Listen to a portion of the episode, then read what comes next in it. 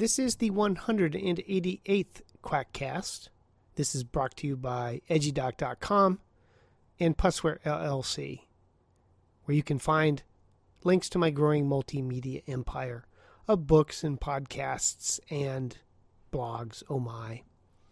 This particular Quackcast is called April Fools Cannot Surpass Scam. It's April Fool's Day in the US of A. One of the internet traditions is to come up with a story that is weird or unlikely, but not so weird or unlikely that it is not believable, in order to fool some people into thinking that the story is real. I gave it the old science based medicine try. I really did, but I couldn't do it. I wanted to come up with a scam therapy so weird, so unlikely, that I could not find an example of it actually being practiced. It can't be done. Like a Trump utterance, you can't invent a scam, supplements, complementary, and alternative medicine, that somewhere someone has already pulled out of thin air and are using on their patients. Of course, what would you expect given that many scams are in fact pulled out of thin air? Think chiropractic and D.D. Palmer, iridology and the unpronounceable August von Pretzely, P R C Z E L Y, Pretzely. I like pretzels. And Reiki by Mikao Usui. Japanese pronunciation, much less English, is not my strong point. But making up fantastical stuff is what scam providers do. But even within the spectrum of pseudo medicine, there are those practices and papers that are so bizarro they should be an April Fool's joke, but are not. It may be a matter of taste. What one person considers a wackaloon, another would find eminently reasonable. There are certainly assigned delegates that prove that assertion. But even within the wackaloon world of scam, there are those practices and papers that are more wackaloon than others and should be April Fool's jokes. Maybe it is more unique. Unique is one of a kind, so something can't be more than one of a kind. More wackaloon? Eh, such is the world of scam. Acupunctures and voodoo. There are dozens upon dozens of forms of acupunctures, perhaps as many as there are practitioners of the art. Art, as in a blacklight velvet Elvis painting. The variety is remarkable, but almost all are some variation of literally sticking it to the patient, not Tong Ren. In this form of acupunctures, the patient hits a meridian covered voodoo doll with a magnetic hammer to alter energy. Really. Just find a voodoo on the YouTubes. Homeopathy. Virtually any substance can be turned into a homeopathic nostrum. Homeopathic remedies can be made from non material sources. For example, electricity, musical frequencies, magnetic fields, and even moonlight. In fact, the possibilities are infinite. If you can use duck liver and heart diluted 200C, you can use anything. But the most wackaloon is sound, digitalized into an MP3 as a cure for Ebola. Yes, Ebola. It turns out that the energetic signal in the homeopathic remedies can be extracted via a device consisting of a simple coil connected to an amplifier and digitizer, and the resulting signal can be stored on a computer as a WAV or MP3 file. A WAV file? You would trust your digitalized homeopathic cure to a WAV Windows format? With Ebola, it gives a new meaning to the blue screen of death. At least there was no waterboarding. There is a lot of basic animal pseudoscience on acupuncture, also known as rat abuse. There have been thousands of rats used in acupuncture studies, all for no good purpose, especially from the rat's viewpoint. But who wants to know the effect of electroacupuncture at different acupoints on hormones and neurotransmitters of hypothalamic pituitary adrenal axis in rats under simulated weightlessness? It's just not a question that needs answering on planet reality. But these researchers do probably the only ones in the entire world who want to know. NASA would slash should have been in an April Fool's business as well with the headline Astrobiology Acupuncture, although they were just using acupuncture needles to probe a rock, no key or meridians involved. I do not have full access to the full text of the Chinese journal that published the rat abuse. I do have an abstract, but they used, quote, tail suspension to simulate weightlessness effect. Suspending a rat from its tail is in no way simulating weightlessness. Hanging me by my ankles is not going to simulate weightlessness. So, as I understand the article, they hung rats by their tails, stuck them with needles, and shocked them. I think that's called the Guantanamo method. All to answer a question no one gives a rat's ass about. Worst animal study ever. Medical time cube. The time cube, the archetype of pseudophysics, is gone. Long live the time cube. The time cube suggests, all errors grammatical mathematical logical factual rational ecumenical theological and or historical from the glorious original. Quote if the earth stood still it would have midday midnight sun up and sundown as four corners.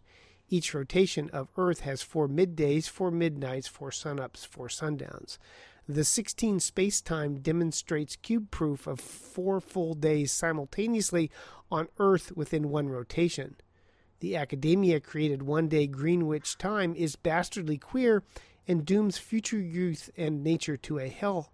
Ignorance of four day harmonic cube nature indicts humans as unfit to live on Earth. Yes, that's a direct quote.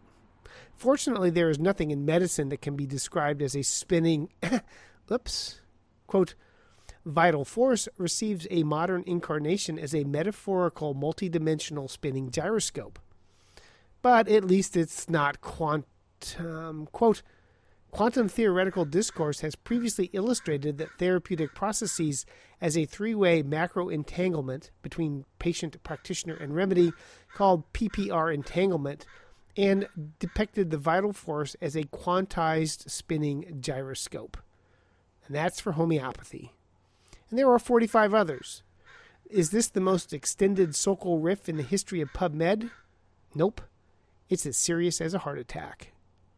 Yes, that's a crow you're hearing in the background. I'm doing this on the front porch on a beautiful summer day. Gadgets. There is no end of gadgets not intended to diagnose, treat, cure, prevent any disease. But nothing is as impressive as the sweat evaporating sauna healthy urn nano anion negative ion far infrared hyperthermia fumigate pulse magnetic field purple clay pastel and brown glaze birds chirping in plum flowering shrubs. A hinged pot a chair vase an elaborate bucket a spare bedroom. This is a remarkable device and it has anion therapy fumigating therapy hyperthermia therapy, molecular friction heat reaction, and pulsed magnetic circulating field therapy. It is impressive. It actually suppresses the classic onion revolutionary new insoles that combine five forms of pseudoscience. They do warn you, however, that, quote, because of traditional handmade product, it is kindly for your understanding that actual product dimensions have slightly errors. These Chinese companies never hire real English speakers to write their prose. But I suspect it is more than the dimensions that have slightly errors. You can find this on Amazon.com. Some would say that $24,900 would be a bit much for such power in an urn, but it does have free shipping. And if chirping birds are not your thing, they have a bird free version for 26900 you have to pay extra to avoid being given the bird. Legislating reality. Legislatures have a history of trying to make pseudoscience the law of the land. The most infamous may be the attempt to make pi equal to 3.14, although that is a bit of a myth. However, I think the altitude is getting to the Swiss. They have decided that, quote, homeopathy, holistic medicine, herbal medicine, acupuncture, and traditional Chinese medicine will acquire the same status as conventional medicine by May 2017. Why? Quote, the ministry has finally come to the conclusion that it is impossible to verify the efficacy of these therapies in their entirety. It has therefore opted to accept them on par with other medical disciplines. Really, the mind boggles. every scam meets that criteria. By that standard, they might as well add sweat evaporating sauna healthy urn nano anion negative ion far infrared hyperthermia fumigate pulse magnetic field purple clay underglazed pastel and brown glazed birds chirping in plum flowered shrubs to their healthcare system. But it is no different in Oregon, where naturopaths are now primary care docs, thanks to the legislature. I have been getting the odd referral, a deliberate choice of words, from NDs as they try to apply their form of medical guitar hero to patient care. It's also fun. I now get to see what they're writing in Epic, the EMR.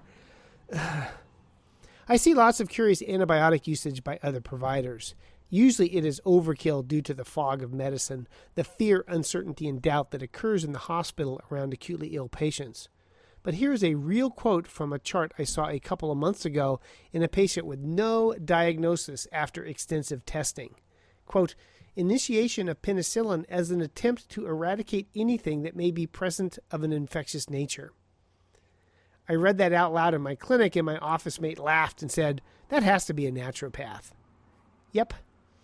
Even with my 35 years of work in infectious diseases, I can't think of any infection however improbable in this case, that would be expected to respond to 10 days of 500 milligrams of oral penicillin VK. That one sentence encapsulates a tremendous lack of understanding about the nature of infectious diseases and the proper use of antibiotics. The inchoate idea that there is this anything that could be the vague idea of infection that could be eradicated with an antibiotic just what to be expected from a provider with no education or training in reality based medicine. April Fool's jokes. They just cannot surpass the reality of scam. And that ends the 188th Quackcast. You can find the references at Science Based Medicine under the entry by the same name and visit edgydoc.com where you'll find links to my growing multimedia empire, including my two books, Puss Whisperer and Puss Whisperer 2 Adventures of an Infectious Disease Doctor, available on Amazon. Thanks for listening. Bye.